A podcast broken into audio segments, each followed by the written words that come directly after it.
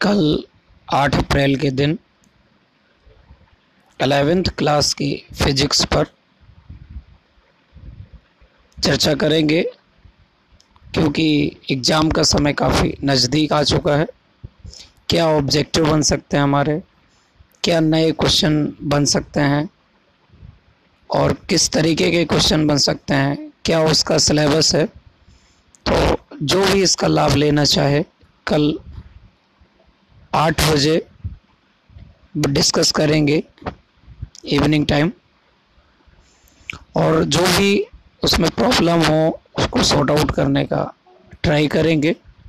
तो जो भी इच्छुक हो सुनने का तो कृपा करके वो प्रतीक्षा करें आठ बजे की। Thank you